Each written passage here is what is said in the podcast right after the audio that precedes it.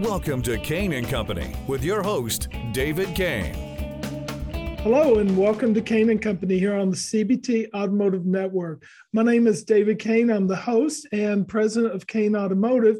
And today I've got the pleasure of introducing not just a uh, real smart person in the automotive industry, but someone that I consider a personal friend and someone that I've been uh, a beneficiary of learning from over the years.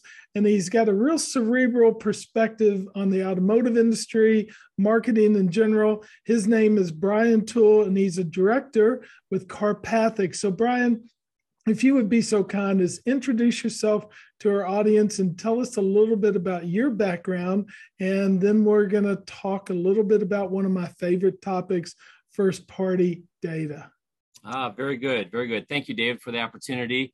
Uh, i've been in the space since 1999 and uh, i don't not many people know but i know you do is uh, kevin root actually yes. gave me an opportunity back at the cobalt group in seattle in uh, 1999. And from there, uh, that opened up a door to autotrader.com. And uh, that, that opportunity from 2001 to 2003, working at Autotrader, got me in dealerships day in and day out. And that's what really opened my eyes to uh, the opportunity to serve and to meet needs and to really understand what was going on uh, operationally with dealers. And of course, in 2001, digital marketing was still in its infancy and dealers were struggling to figure it out. You know, that was back in the days when guys were spending 20 grand on building a website and it was five pages and it had little spinny things and they thought it was cool. You know what I mean? It was just an online brochure and they paid all the money for it. So, uh, and then over the years, I've just have helped dealers uh, just manage their digital landscape as different things have come along, just been, been involved with that. So, um, and then over the last couple of years have been really been focusing on trying to help them uh, utilize their first party data. And it was really, it was from an idea that uh, came from when I worked at Autotrader way back almost 20 years ago. Uh, when I worked for them, uh, Hal Green, I don't remember him, he was the director of sales. Okay. And he reported to Chip Perry. And the whole focus was on new business, new business, new business, new business. And so I felt like at that time we had a big front door but we also had a big back door. And customers would come and then they would leave but it was all about and i was like man we've got to close the back door. Now since then they they've figured that out and they've you know solved that and they have you know good retention. But at the time i was there it was all new business all acquisition acquisition acquisition. And i would get frustrated because i hated losing business but i wasn't paid to spend any time with them. Sure. And uh, i thought man someday i'm going to help people close that back door and focus on keeping those clients in house and that's that's what's driven to what i've been working on the last couple of years. What you've really focused on here lately is uh, the automotive retail dealer. And uh, some of those things that the dealers really have focused on over the years has been that website and they almost always had this insatiable appetite for spending more. Here's a new idea, let's try that. Here's another new idea, let's do that. Well, at the same time, they're uh, making community efforts to support. Uh, you know all of the clubs and all of the uh, things that are really valuable to making the community stronger but they hadn't really gotten a grip on working their own database and bringing that guest back around you know they would market to them so long as it was part of their overall direct mail spend or their website or SEO spend, but nothing in a real organized fashion. So let's talk a little bit about what those foundational steps are for a dealership to even consider this and why it's a good idea. Well, the first thing I would, I would uh, recommend any dealer to do is is you've got to work through the steps to clean your data. Every single database I've ever looked at is very, very dirty. You could have Indianapolis spelled 15 different ways. And every salesman, F&I manager, service writer, whoever thinks their way of abbreviating it or their way of spelling it is the way to do it. But when you go to key off of a city or a name or a year, make, and model to pull a list to market to, if those things aren't normalized, you're going to get a small list. And so you have to work through the process of not just cleaning it organically as far as spelling and spaces and things of that nature. But really, you have to take the step do they still own that car? Yeah. So then verification is one of the very first things. Otherwise, you're just throwing money at at at a client who no longer owns that vehicle, and you probably are sending them the wrong message. So yeah. VIN verification would be one of the very first things that I would recommend for people to do is that as far as trying to clean their database, uh, and then run it through some type of NCOA, a national change of address. Yes. Just make sure they might own the car, but they might have moved. And do they still live in your area? Are they still serviceable? Are they within driving range of your dealership? That type of thing. You can do the eNCOA or email addresses. You can scrub your list against uh, cell phone numbers. And then there's a couple of uh, companies out there, one of which I work with, that will actually take then multiple records for a single customer and combine that down into one. And that's really the the uh, the golden ticket, so to speak, when it comes to trying to uh, utilize your first party data because you could be listed in a database as D Kain or David Kain or David A Kain or David ACH. You know what I mean? With multiple, your wife could be listed on there. And you don't need to send an email to six different David Kains sure. with the same message. And so if you can compress that into a single customer view, and you there's software out there that help you do that, that's then where you can really leverage your data. So you verify that the people own it, you clean up all of the information that's in there, you compress it into a single customer view, and then from there, then go ahead and pay a service to append that data. Now you're appending one record. So instead of six David Kains that I'm paying for, I'm just appending one and it's the one that's the most accurate and it's the cleanest because we've already verified you still in the call. We verified where you live, but if we have anything missing, then we go append just that one record. And it's much cheaper to append just the clean list than it is 60,000 records, half of which are duplicates. Well, so Brian, as you describe that, I, I will confess I know that our viewing audience is sitting there thinking that sounds a little bit like work. So, uh, is is it something? Because ironically, last week at our Digital Marketing Managers 20 group, we had Greg Gifford, who is a friend of yours and mine, and we've seen him present at the Kain event so many times. Yep. And you know, he's all the time lining out. Here's 200 things you can do to improve your search engine optimization. And I bet you and I could shake hands on this maybe people go back and do 10% of those. Uh, you know they, they, just get tired. Yeah. Uh, so what is the advantage? And I, I think that's really the core that we and i'm not trying to sell anybody on this but what is the core advantage of, of first off cleaning the data? And then we'll talk about what you do with it after the fact but what what is the advantage of having that clean data? Because all of your campaigns and marketing after there do two things. One, it enables you to talk intelligently to your clients. You now know their history, their journey. You know what car they have. You know when the last time they bought. You know what their interest rates are. You know when their lease or their loan is coming up for expiring. You know the mileage of their vehicle. You can now use that data in a relationship type marketing way to speak intelligently to your clients.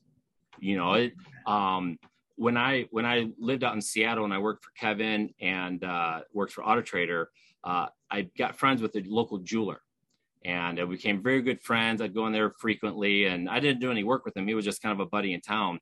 And when he got his start in downtown Seattle, he worked for a jeweler that had a little sign in his shop, and the sign said, "If you don't know jewelry, know your jeweler." Oh. Like and that. the power of that is you need to know your customers. And if you have dirty data, you cannot know your customers. So by cleaning all of that, it enables you to know your customers and then speak intelligently to them in the marketing messages. So that would be the first benefit. Second benefit then is all of your campaigns become much more efficient. You're not not having a bunch of wasted dollars going to people that no longer own the car, no longer live at that address. You know what I mean? And so you're very the targeting of it becomes much more efficient as far as the spend. So. I guess probably along those lines, you and I this week will receive some sort of solicitation from a company that says, uh, you can buy this list from us. And I know that our clients are solicited the same way. You and I get a B2B or B2C or B2B type of uh, database solicitation, but they certainly get a B2C, a business to customer type solicitation, or maybe even from direct mail company that says, hey, you know, we, we can sell you this list. These are three year old cars, and these are people that are this income level or this uh, credit worthiness and such. But the benefit of, of the first party data being as you've described versus going out there to the mass market and buying that, what's the difference in value to the dealer? I don't like the term B2B or B2C. As a dealer, I want it to be H to H. Ooh, I, I want like it to be human to human. And if you know that data, then when you market, you're marketing from them, from a person at your store to a customer. Yes. It, it, it's still a people business, right? And if you can speak to them on a human level, H to H, then you have a much greater chance of retaining that client. Oh, that makes so much sense. You know, it's ironic. Tomorrow, uh, in the class that I'm teaching here at the DeNooyer Chevrolet Group uh, in Holland, Michigan, I've got this data sheet that I hand out, and it's something I learned from my dad uh, years ago, and it's make a friend out of every customer. So, first thing we look for is family and friend. Uh, then we want to know their recreation. We want to know what their interest is, what their employment is, uh, what kind of needs they have, and then surprisingly, their dogs, pet, cats, or pets, uh, because we all know that a lot of people love to uh, have kids, and a lot of people love to have dogs, cats, and pets. So we bookend this, and that kind of informational data goes into the database, and it makes a big difference when we can have that H to H, which I'm going to borrow that because I think that's a really wonderful strategy. So, uh, if you would, Brian, tell us a little bit more of where you see this going. If if you're coaching a dealer, you know you've got this broad base of experience. You know, there's tomorrow uh, we're going to see solicitations coming in for the NADA. This new company can do that for you, and that new company can do this for you. Why do we want to go back to that core fundamental of your customer data? Well, for me, if I if it's much easier and it should be cheaper to retain that client than to go get a new one. Yes. A majority of the ad spend in this industry is all on acquisition. Yes. No hardly anybody tracks the retention numbers like they should. And where I'm trying to go with this is trying to help dealers split their marketing budget. Here's what you're spending on acquisition. I'm not saying ignore that. Don't get rid of that. Everybody needs to have acquisition and keep bringing new in. But if you're spending 350, 400 a car, whatever that number is for acquisition, your retention number to sell that sell a car to a retained client should be much lower. Well, acquisition. I would, assume, I would assume you also have the opportunity to bring back a nicer quality trade, uh, one that presumably will have been repaired correct. and maintained at your own dealership. Correct, correct. Acquisition tends to be transactional, but retention can be relational. Yeah. If you have clean data, you can have a relationship now with that client. And that marketing for that client to keep them and close that back door, you should be tracking separately than you do acquiring new customers.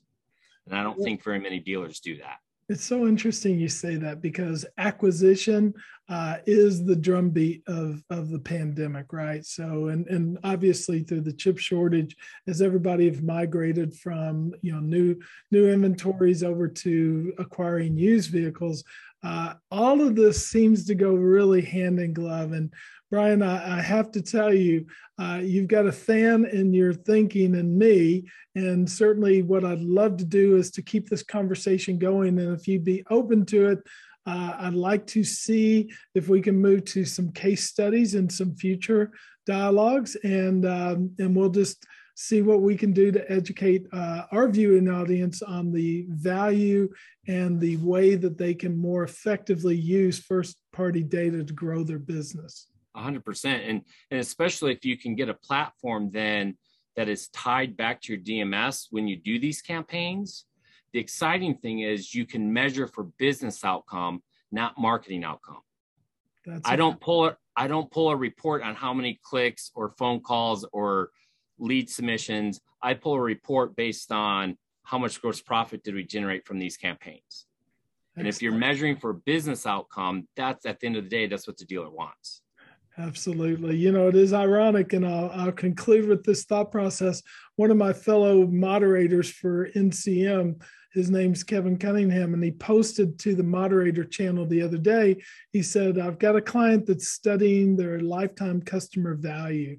And yep. it seems LTV. as though that is exactly where you're you're guiding your clients. And uh, I can't thank you enough for being with me. And I just want to say thanks a bunch for imparting with the information that you shared. I look forward to seeing you back in Kentucky at our Clients and Friends event, April 19th through the 21st and yes. uh, we will we will take a tour and go to the horse races and uh, really yeah. enjoy ourselves. So thank you very much for uh, being with me, and I look forward to our next conversation. And thanks again for watching here on Kain and Company on the CBT Automotive Network. Bye now. Thanks for watching Kain and Company with David Kain.